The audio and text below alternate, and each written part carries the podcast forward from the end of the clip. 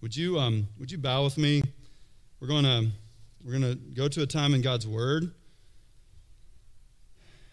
And what I'd like to do, this is uh, in the month of um, February, our practice that we're seeking to practice at home when we're not here and, and in different ways while we're here is meditation. That doesn't mean like Eastern religions, empty yourself. That means fill yourself with God's Word.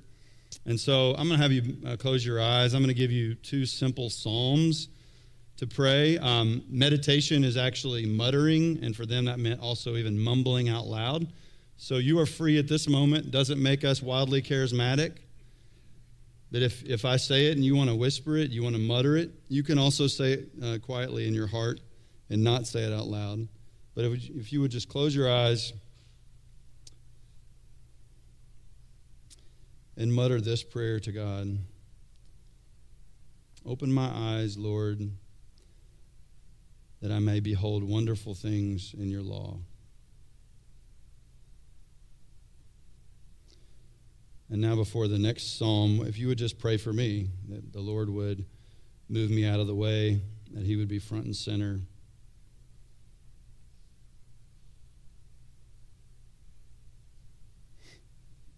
And now pray for yourself. We've prayed open our eyes, but perhaps if there's something that you know is, is an obstruction to your being receptive or it's just on you, give it to Him now. If you're anxious, if you're hurting, give that to Him and then ask Him to help you be attentive to His word this morning.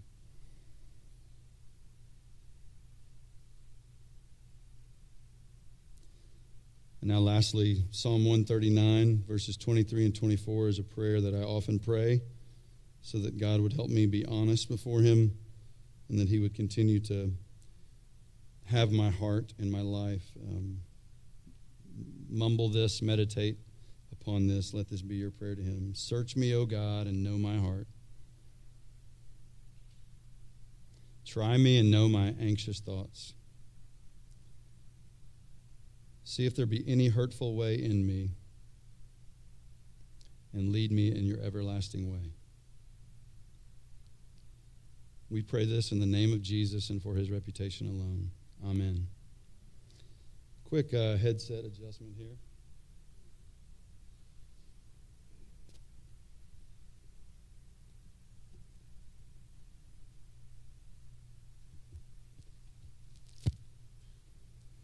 When you have a large water bucket head like mine, it, it busts the it busts the headset a lot. All right, well, we're in a series called uh, On the Way with the Resolute One. Uh, from if you want to turn to Luke uh, 11, that's where we're going to be today. Luke 11, but I'll uh, show you the, the next slide here is we're calling this On the Way with the Resolute One because in Luke 951 through a humongous chunk now Jesus is on his way to Jerusalem. It says, when the days were approaching for his ascension, which is after his death and resurrection, he'll ascend to heaven. But he knew that was coming. He resolutely set his face toward Jerusalem. What awaited him in Jerusalem? What we, what we remembered and rehearsed today betrayal, suffering, mocking, a cross, death and burial and resurrection, and then ascension. And so he resolutely set him his face toward Jerusalem, where he knew that that was the Father's will. He knew that that was the only way for us to be put in right relationship with God, not of our own making, but of his place taking. And so, also knowing that his time was growing short, in this section, he turns more and more of his attention to his disciples. Now, sometimes they're listening in, like today is they're, they're around, but we don't see them mentioned. Next week, we'll see that he turns his attention to them in the midst of the crowds and the critics.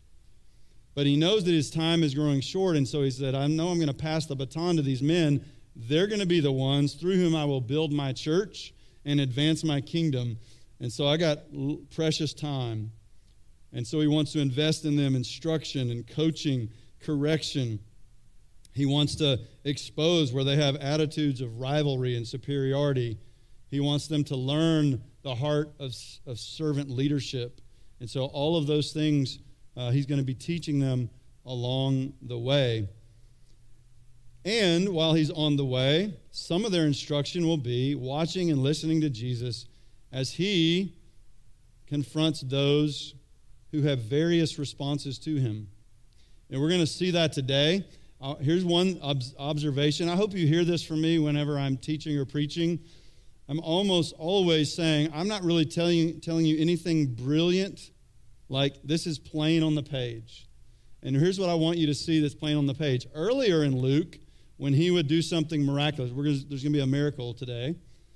Earlier in Luke's gospel and the other gospels, a lot of, lot of ink spilt on here's what happened in terms of this person and Jesus, you know, casting out a demon or healing uh, a person of blindness or they couldn't walk, etc. Now they can. There's a lot of ink spilled on that and a little tiny bit of explanation. Well, now in this section, particularly, and today we're going to see, there's one verse about the miracle. And then the rest of it is explaining the miracle, explaining to critics, to the amazed crowds, to those who are like, eh, I'm skeptical, I need more. And so I just want to make that plain observation. What, why do I do that? Because the point isn't the miracle. In fact, never in the Gospels are the miracles the point. There's six different words used for signs or wonders or miracles in the Gospels, but in every single one of them, they are simply to authenticate the message and the messenger, and they're to point to something beyond that. Therefore, we get frustrated with Jesus. Why didn't he heal everybody? Everybody, you know, in Mark 1, and we saw it in Luke as well, that, like they couldn't find him. He's off praying, having a quiet time. Like, come on, there's ministry to be had. Uh, we've, we've sent out, you know, a social media blast. We're, this is, this thing's gonna, we're to ride this wave, Jesus. He said, no, that's not why I've come. I've come to preach. So we're to go to other villages and get the message out that the kingdom of God is at hand and that really that means it's embodied by the one who's the king who has arrived. Okay? So that's a little backdrop to the section today. It's going to be 11, 14 through 36. What, i um, what I'm going to do, though, is walk us through bit by bit. We're not going to uh, read it right off the bat, but I do want you to see the miracle. And uh, first, if you can put that the first slide up there, you're going to see there are mixed responses today to Jesus' undeniable power. Another non brilliant buddy observation is that nobody in this passage, as it's recorded, denies that a miracle took place. Nobody. Nobody said, nah, that's some tricks, that's some smoke and mirrors. This is, you know, there's, there's a cord somewhere holding him up, that's how he can fly. What? No. It's undeniable. So the question is, what do we do with what we cannot ignore happened? An undeniable power. And so we're going to see it. Let's look at the first verse. And he, that's Jesus, was casting out a demon, and it was mute, unable to speak. And the demon had gone out, and sorry, when the demon had gone out, the mute man spoke, and the crowds were amazed. This is not the only time you see amazement. It's not the only time when they're floored. And the question that whether they articulate it or not, and the question that should be rising within us is here's a man who couldn't speak, and it's actually because there was a, a demon within him that caused him to be mute. He could not speak. The people knew this man, they knew that he couldn't speak, he couldn't do it, and then all of a sudden he spoke, and they were floored. They were amazed. And here's the question that rose in their minds, and here's the question that should rise in ours Who then is this? Who then is this that can take a mute man, cast a demon out of him that was causing his muteness, and now the man speaks? Who then is this? It's other times in the gospel. I don't know if it's in Luke or Mark, but when he when Jesus gets up, the, you know, they're they're freaking out because the, the Sea of Galilee's going nutso, and Jesus is asleep in the boat. And they're like, Don't you even care we're perishing? And he gets up and he says, Be still or be calm. And immediately, it's like perfect wakeboarding weather. I mean, you know, it's glassy. And they say, Who then is this that even the winds and the waves obey him? That is the question about Jesus Christ. Who then is this?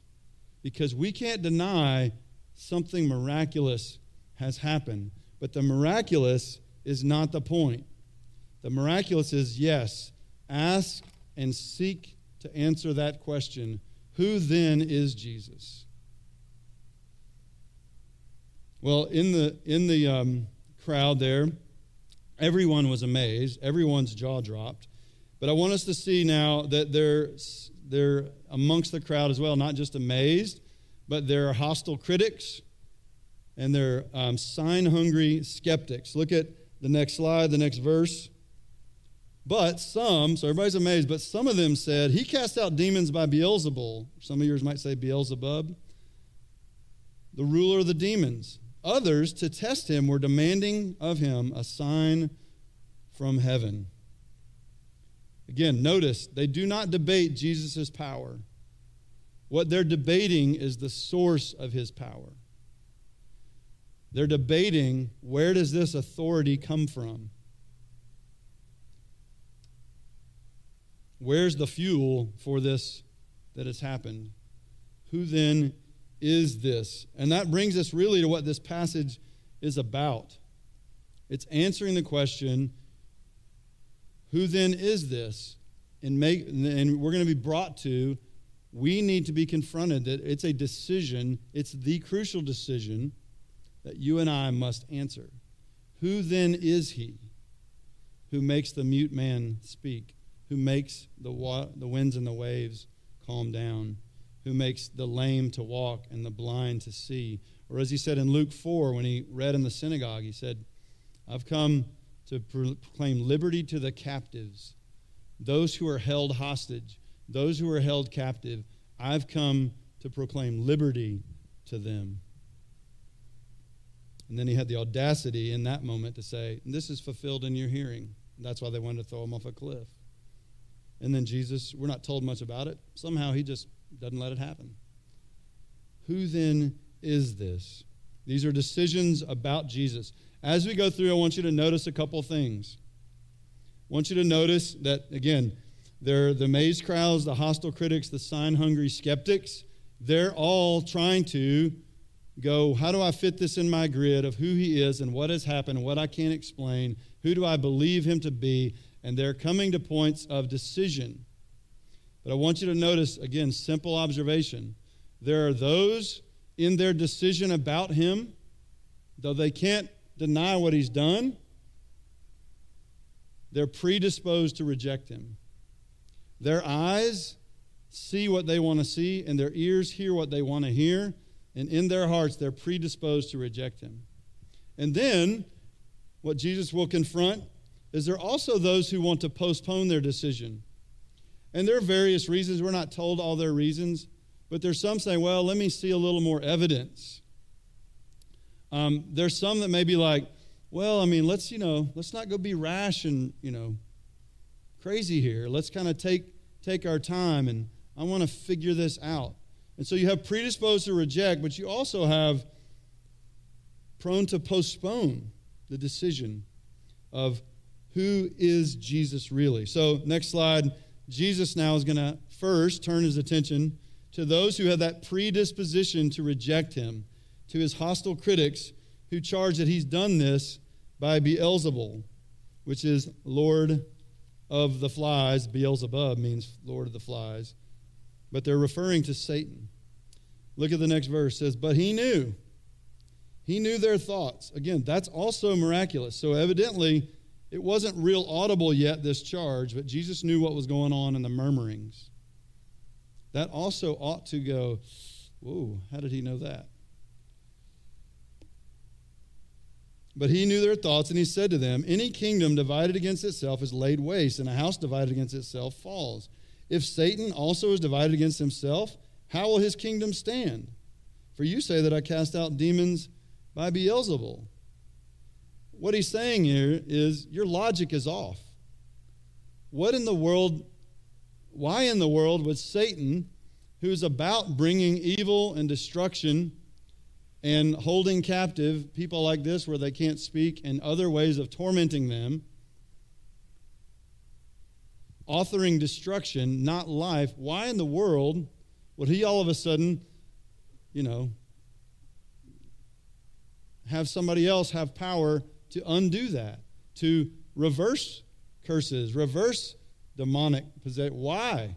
He's like, Your logic makes no sense. In fact, furthermore, then he traps them. He says, And if I, by Beelzebul, cast out demons, by whom do your sons cast them out? So, in other words, there were other people who did exorcisms. And he says, And so they'll be your judges. And there were others who did exorcisms during this time.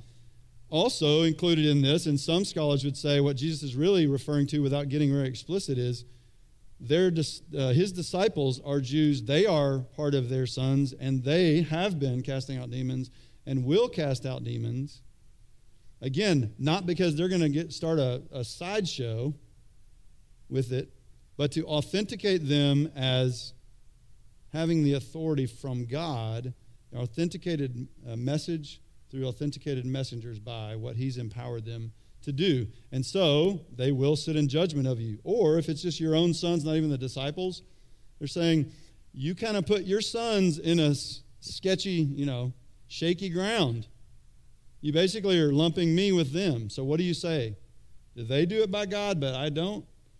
So again, Jesus, um, you should grow to just admire him just for that. like his ability to dodge what is uh, totally, you know, false claims, schemes, and we're going to see it at the end of 11 um, because he directly confronts the, the Pharisees. We'll see it next week and gives them these woes. It says, This heated them up all the more, and they were like, We got to do away. We got to catch him. We got to trap him. We got to figure out how to do away with him. They're, they're still on that path. He says, So your logic is off. So here's what you really are confronted with. Verse 20. But, so couldn't be by Beelzebul, but that's one option. But if I cast out demons by the finger of God, then the kingdom of God has come upon you. God's so powerful, he can just use his finger and make it happen. This is probably an allusion uh, to Exodus when God did many powerful things, demonstrating himself as superior to the Egyptians, you know, their uh, false gods and pagan worship and all the plagues and all that is kind of going, yep, you guys can do some stuff, but here's real power. He says, if I can do this by the finger of God, if I cast out demons, then the kingdom of God has come upon you. What is he saying? There are only two options. You don't get to have multiple options, and one of your options is illogical. Also, um, puts your own sons on shaky ground. So, what you're really confronted with is what do you do, and what are you going to decide about who I am if I don't cast out this demon by Satan's power, but by the finger of God. He's saying it's a drawing a line in the sand. You're either with me or against me. He says, if I didn't do this by the power of Satan, then it's by the finger of God. And that has ramifications for those who follow me and those who reject me. Uh, 1 John 3 8. Yeah, that's it. Um, says this the Son of God appeared for this purpose. Now, he appeared for other perpai, if I can make that plural. The Son of Man has come to seek and to save that which is lost, Luke 19 10. But this is one of, if you will, the portfolio of why he came. And notice what John says The Son of God appeared for this purpose, to destroy the works of the devil. Now, I've read that, and I've known that, you know, Jesus cast out demons, but I'm telling you, this hit me fresh a few weeks ago. Um, our elders are going, and our staff, we're going through a book called Rest and War um, by Ben Stuart. It's all about what we're trying to be about practices and having rhythms um, to connect with God so he gets more of us and we get him, not get things. But also just talking about the reality of, hey, to, to you want to you wanna begin to connect with God, the target's going to be on your back. And so you got to be ready and prepared and be sober and alert and all those kinds of things. But but he pointed out, Ben Stuart pointed out this verse. I'm like, wow, it's very bold. I made it bold on your slide here, but this purpose to destroy the works of the devil. I had never associated, you can think I'm dumb, but Luke 4, when he, when he basically quotes Isaiah and saying, I'm here, you know, I'm going to free the captives. For whatever reason, I never met, I never connected that with Well, they're captive because of the God of this world. Now, I know 2 Corinthians 4 and he blinds our eyes. That's part of why we have a predisposition to reject him. In fact, we can't make our hearts warm to him. The Spirit has to help us see and hear and understand who then is this. But think about that. He showed up to destroy, you can connect it all the way back to Genesis 3. Because of the fall, sin entered the world and death through sin. And therefore, life is hard. Even if you're living your life, you know, clean and innocent and all that, it's just hard. And sin can, you know, easily entangle us. And he came to destroy that. And this is an evidence of it that he cast out this demon from the mute man. So Jesus says, The kingdom of God's come upon you, and the kingdom of God is now, it's a, it's a landed invasion. I'm going to take back ground that Satan was taking. I'm here to destroy the works of the devil. Next, he says, Listen, when a strong man, fully armed, guards his own house, is the next verse, his possessions are undisturbed. But when someone stronger than he attacks him and overpowers him, he takes away from him all his armor on which he had relied and distributes the plunder. He gives him a picture. The strong man is Satan. The one who is stronger is Jesus. And the one who is stronger is here. Let this miracle that amazed you, and you couldn't put it in a category, let it point you to the question, who then is this? And let that be at least in the ballpark of your thinking to go, if it's not by Satan and it's by the finger of God, then what's the connection of this one who did it? Ben Stuart, next quote here. He said, Have you ever described Jesus in this way as a strong guy who beats up another guy and steals his things? Yeah, well, that's how Jesus described himself. And, and you know, that's refreshing because it's true. It's what Jesus just told the.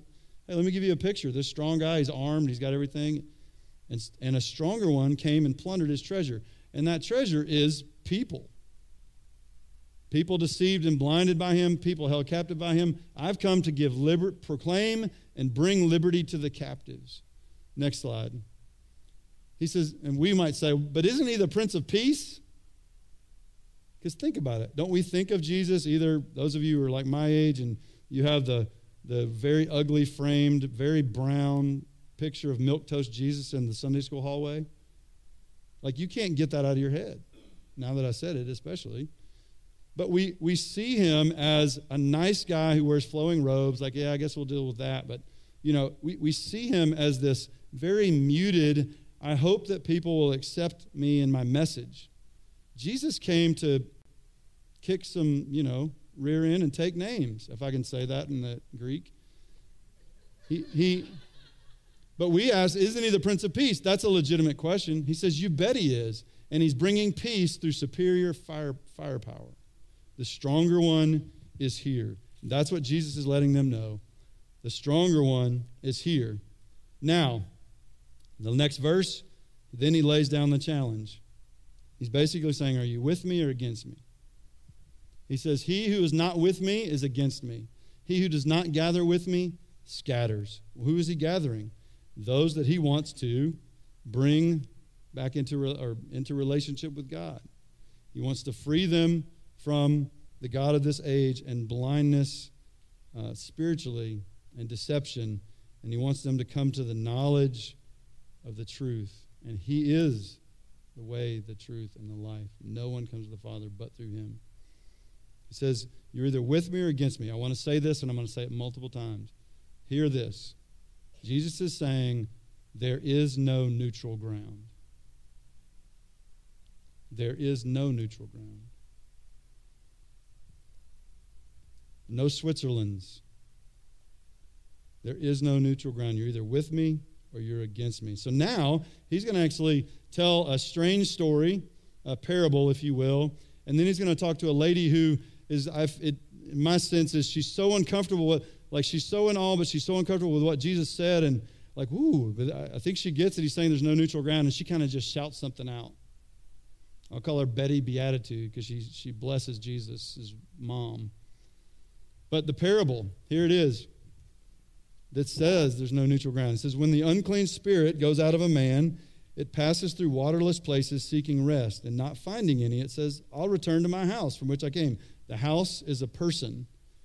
The demon had been cast out, but it's like, well, I can't find any place to dwell, so maybe I'll go back to the house. When he comes, he finds it swept and put in order. So there was a time when the demon was cast out, now in a place, well, who's going to become the dweller? And it's cleaned, you know, it's ready like y'all have done. Like, get the houses on, I mean, the pictures online. It looks great. And the demon says, well, maybe I'll go back. When he comes, he finds it swept and put in order. Then it goes and takes along seven other spirits more evil than itself, and they go in and live there. And the last state of that man becomes worse than the first. Now, if you spend too much time on this, it's a parable you spend too much time and you, and you too deeply dive in this, you'll, you'll become um, out there. Don't go, well, there's seven spirit. Like, just, Jesus is telling a parable going, there's no neutral ground. And when a demon is cast out, now, even that man who was mute, he didn't say, hey, Jesus, I, you know, it doesn't tell us what he said before, or he couldn't say anything. Signed before, I don't know. But now the demon is cast out, but there's not neutral ground. Who will you say that he is?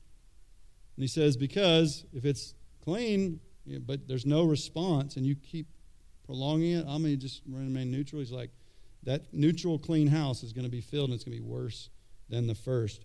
Here's what he's saying neutrality is dangerous. For years, doing youth ministry, young life, doing young adult ministry, can't tell, tell you how many times uh, I sat with folks uh, having coffee, and, and they're talking about, man, you know, I've just started hanging out with you guys, and you're the, I had one guy say, you're the breakfast eating people. Breakfast, yeah, whatever. You eat a lot together, you Christians, and he's warming up to it, and he's warming up to it, and he's warming up to it. He's like, but, you know, I just don't know if I'm ready. I, I just, there's some things I just really want to think. Now, Jesus invites us to wrestle, so don't hear that but it is dangerous to think, I'll just keep this thing on hold and stay neutral. It's also a deception to think, well, if I really want to be intellectually honest, then I need to gather all the facts. Let me tell you, this passage shows you there's no lack of evidence. So Jesus says there's no neutrality because neutrality is dangerous. It actually becomes hospitality to evil. The house is clean, but now there wasn't a response. And it's like you, uh, you've listed yourself as a host home, and evil will move in worse than before. Well, like I said, I'm going to call her Nervous Nellie or Beatitude Betty. Um, this is really quick. Um, she's in a neutral ground too because she reminds me of folks that um, have been around but aren't believers, but they want just enough of God to kind of you know, I'm not in the danger zone. Uh, and often those type folks, well intentioned, but also feeling fish out of water, because I'm a pastor, they'll just say kind of weird things. Uh, Jim shared one, I won't share it, we're online, but he shared one about being a pastor and a neighbor didn't know it and then found out he's a pastor. Now I probably said too much. Um, but the kind of the, the, the, like, where in the world did that thought come from? I, I have had people um, introduce me as their pastor, and they've never darkened the door of this church nor whatever. And it's like, you know, we're just talking at a football game, talking about football, and, so, and he, he's my pastor. Like, whoa, that's kind of what I envision here, this lady. She said, while Jesus was saying these things, they're a little bit uncomfortable maybe. One of the women in the crowd raised her voice and said, Blessed is the womb that bore you and the breast at which you nursed. It's nice, it's warm, it's a beatitude. But Jesus said, but he said, on the contrary, blessed are those who hear the word of God and observe it. So beware of neutrality. It's dangerous. You could become a host to evil, like the parable. But also, neutrality is a false comfort. She's deflecting those things that she's she's going. There's something I need to address. There's something that's confronting me here, but I don't feel. I'm uh, and I'm. Let me say some nice things. Let me have what little bit of connection I can with you, but let me stay at a distance. He says, What's blessed is those who hear the word of God and observe it, a receptivity and response. And so Jesus says neutrality is not an option. Now he turns to the sign hungry skeptics, 29 through 32. As the crowds were increasing, he began to say, This generation is a wicked generation. It seeks for a sign, and yet no sign will be given it but the sign of Jonah. For just as Jonah became a sign to the Ninevites, so will the Son of Man be to this generation. The queen of the south will rise up with the men of this generation at the judgment and condemn them. Why? Because she came from the ends of the earth to hear the wisdom of Solomon. And behold, something greater than Solomon is here. The men of Nineveh, now back to the Jonah story, the men of Nineveh will stand up with this generation at the judgment and condemn it. Why? Because the Ninevites repented at the preaching of Jonah, and behold, something greater than Jonah is here. Someone stronger than Satan is here. Someone greater than Solomon is here in all his wisdom, which is why this queen of the south said, I need to get near that. I, I, there's something going on there. That's a great thing. That's seeking. And she went to hear God's wisdom through Solomon.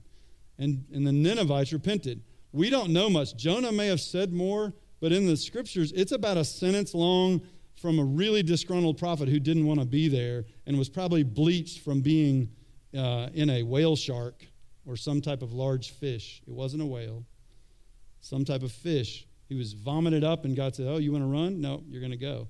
He shows up, and the sign of Jonah here is not uh, like resurrection. That, you know, that could be an image, but it's more, honestly, it's more the embodied message and received message that, hey, 40 days, you better repent. 40 days, you're going to be overthrown. And they're like, we repent. And they responded to God. All he's saying is what God is looking for, you don't need more signs. I've given you enough. The sign that you need is those signs point to I am authoritative. I am the king of this kingdom that's arrived. How will you respond to my word? Because that's the point. How will you respond to who I am and what my message is? He says, I am greater than Solomon, who was responded to by this um, Gentile. Also, need to point that out. In Luke, he's about the outsider being given the opportunity to be part of God's kingdom.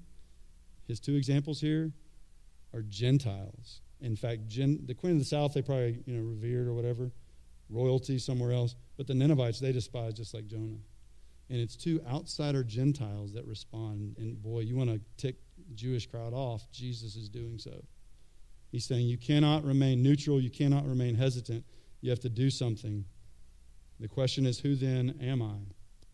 And if I do this by the finger of God, then there are ramifications. He who is with me is, is, is not with me, is against me. Where are you? Uh, it's not so much my, my lineage, my mom, I love my mom, but it's about hearing God's word and obeying. And Gentiles heard God's word and responded in repentance and trust. What are you going to do? And the question be like, well, but we need another sign. No, the problem is not, and there's the next slide, which is where we're coming to an ending. Jesus actually calls he's um, using this figure which we've seen elsewhere and he probably used multiple times about a light and lamp and you don't hide it under a bushel no i'm going to let it shine jesus is that light he says i've come into the world i've come into this darkness the kingdom of darkness so that i might illumine god's truth and be the embodiment of light and truth he says no one after lighting a lamp puts it away in a cellar nor under a basket but on the lampstand so that those who enter may see the light the eye is the lamp of your body. When your eye is clear, your whole body also is full of light. But when it's bad, your eye, your body also is full of darkness. And here's the caution then watch out or see to it that the light in you is not darkness. The caution is take pains, see to it that you ensure that you're receptive to Jesus, his word, and his rule. In the last verse, if therefore your whole body is full of light with no dark part in it, it will be wholly illumined as when the lamp illumines you with its rays. So, Jesus, going back to that couple slides earlier, they don't need more signs, they don't need more evidence. What they need is a receptive heart. What they need is the problem is your eyes. Are you trying to see me through your uh, predisposed grid uh, to reject me so you explain me away, malign me, or out and out assign me to Satan?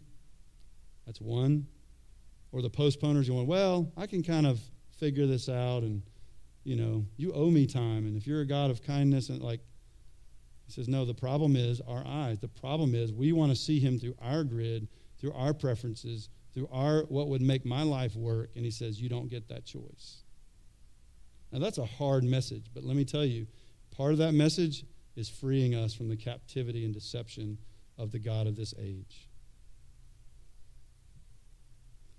When we kind of half heartedly listen to him, when we kind of dabble with him, we're, we're thinking that we can just be sort of neutral about him. In fact, we would say, I'm not neutral. I mean, I say Jesus is, you know, it's what about his word? How much sway does it have? What about his rule? Do you press up against it? We all do. But are you responsive to him or are you sealed off from him and making life fit on your own terms? And you get real ticked when he doesn't really cooperate with your agenda. He's saying there is no neutrality. The problem is not more evidence. If you're thinking, ah, you know what, I just need to see God do something. He's done plenty and he's put it right here so we can see it. And he may, he may do things in your life. But the, the issue isn't evidence, it's your eyes and mine. So, last Ben Stuart quote, I think, says Jesus stepped out to destroy the works of the devil, not by perpetrating an act of violence, but by taking violence upon himself. Before we think, well, Jesus is just so harsh and he's so uncaring, unloving, because he's just hitting us. I believe when he told, told that woman that, I don't think he embarrassed her. I think he was very gentle and tender in how he said, Appreciate it. Love my mom too. But listen to my father and his word. And he sent me for you. But notice what kind of God would allow us to go through suffering, hardship? What kind of God, you know, fill in the blank of your hesitancy and your, your insistence on why you can be neutral or slightly resistant and not neutral? Well, the kind of God that would step into humanity, the kind of God who would step into, as we rehearsed here, and take my place and yours on the cross. Few, few other scriptures. Hebrews 2. Notice the connection, not just that Jesus was incarnate, but notice that he came to destroy the works of the devil and how he did so by taking violence upon himself, dying in our place. Therefore, since the children share in flesh and blood, he himself likewise also partook of the same. He became human, that through death he might render powerless him who had the power of death, that is the devil, and might free those who through fear of death were subject to slavery all their lives. Then Colossians 2 13 to 15. This is similar to Ephesians, you were dead, but he made you alive. But I want you to notice what Jesus did on the cross to destroy the works of the devil and therefore bring liberty to us. When you were dead in your transgressions and the uncircumcision of your flesh, he made you alive together with him, having forgiven us all our transgressions, having canceled out the certificate of debt consisting of decrees against us, which was hostile to us, and he has taken it out of the way, having nailed it to the cross. Next slide. When he had disarmed, what did the story talk about? the strong man who armed himself up. When Jesus disarmed the rulers and authorities, that's talking about the demonic realm. He made a public display of them, having triumphed over them through him, which is referring to Jesus. He took violence upon himself on the cross so that we might have forgiveness and life. And not just life that's durable forever, but life that has an eternal quality and is life giving and is liberty, not for ourselves, but to serve others alongside the one who died in our place. And so, therefore, ours can be one of gratitude in response. Colossians 1 giving thanks to the Father who has qualified us to share in the inheritance of the saints in light. We don't qualify ourselves. You and I, if, we, if you're not in a relationship with the Lord Jesus personally, you can't clean yourself up enough, forgive the the archaic expression here. You can't walk enough old ladies across the street enough. You can't make things right in your business enough. You can't do, I can't do anything. He qualifies us to share in the inheritance of the saints in light. Why? For he, this is Jesus, rescued us, the Father really, for he rescued us from the domain of darkness, that's Satan's realm, and he transferred you and me to the kingdom of his beloved Son, in whom we have redemption the forgiveness of sins. And therefore, we are part of his triumph. The last one, I want you to have this in your mind. Jesus didn't come to be nice and say some nice things. He came to destroy the works of the devil. He came to make war, and he, and he came to win that war. And so we, you've heard this before, we don't fight for a victory. Um, we fight from victory. We live from a victory. And Second Corinthians gives a picture. Back in the day, you'd go conquer another, you know, rival land. They had some of your people held hostage. And what would happen is you conquered, and they'd have a, a, a triumph parade, basically. And you come back, and as you come back, the conquering king and his warriors there, and then probably dragging, shackled behind, would be the vanquished king um, to humiliate, shame, and say, Never again will you have to fear this piddly little foe. And then behind that vanquished king would be all those who had been held hostage, who had now been freed, and they're wearing white linen.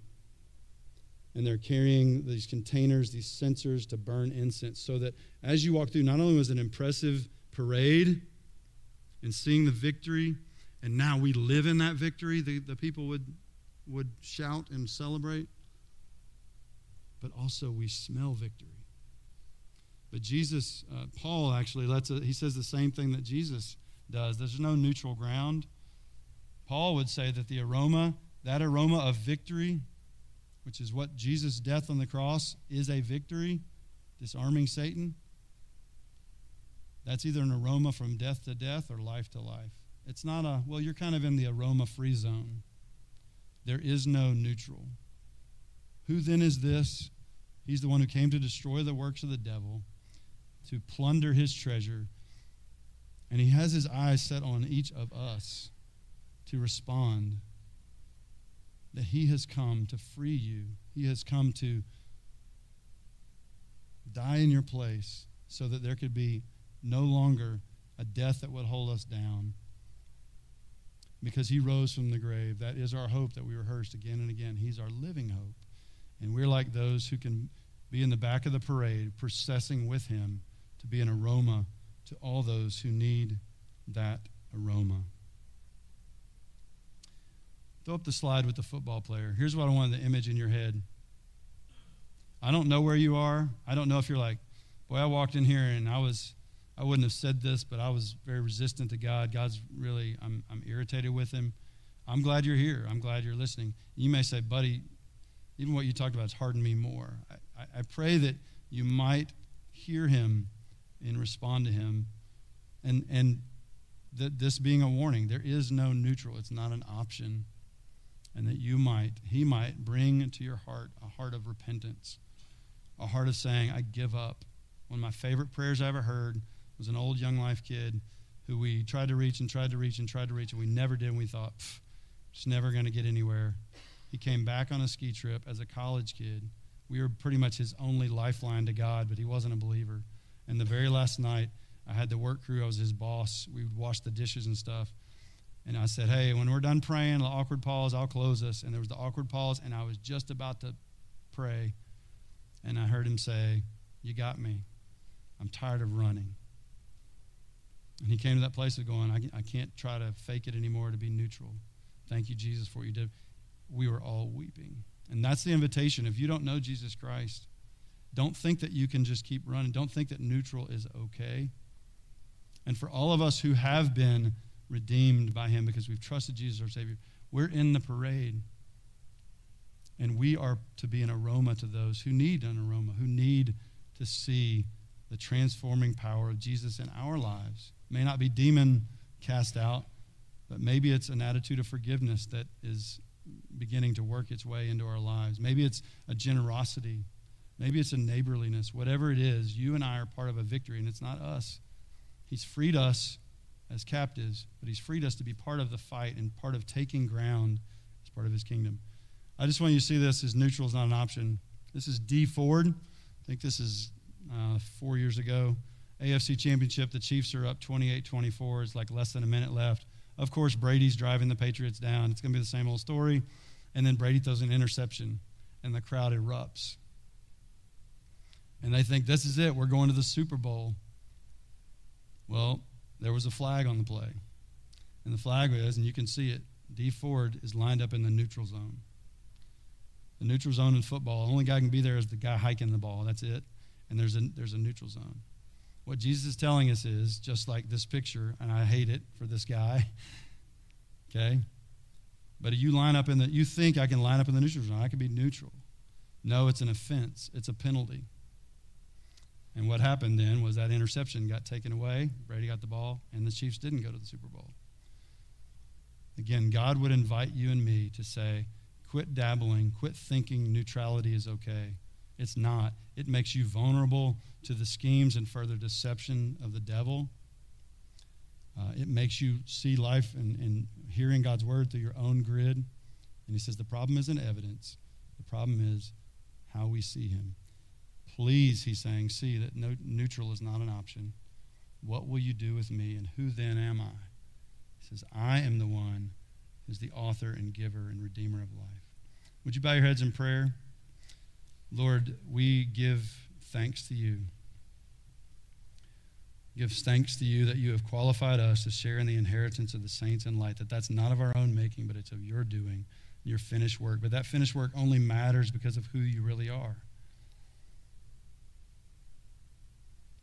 And you have you have been the one who has gone into the darkness and you have rescued us and you've transferred us from the domain of darkness into the kingdom of your beloved Son, the kingdom of light. I pray that we might walk more honestly before you right now in this moment and as we leave, filled with gratitude if we know you, it's only because of your grace, and filled with uh, a leaning forward to listen if, if a person doesn't know you yet. And I pray that even this day, you might transfer them as they simply respond to you, not with, here's my resume and here's what I got, positive and negative, but simply just throwing the weight of their life on you, knowing that they can't clean up, but that you've done all that is necessary to pay the penalty for our offense, to pay the penalty for our sin so we might be made in right relationship with you. I pray that they would come to know you as Savior today.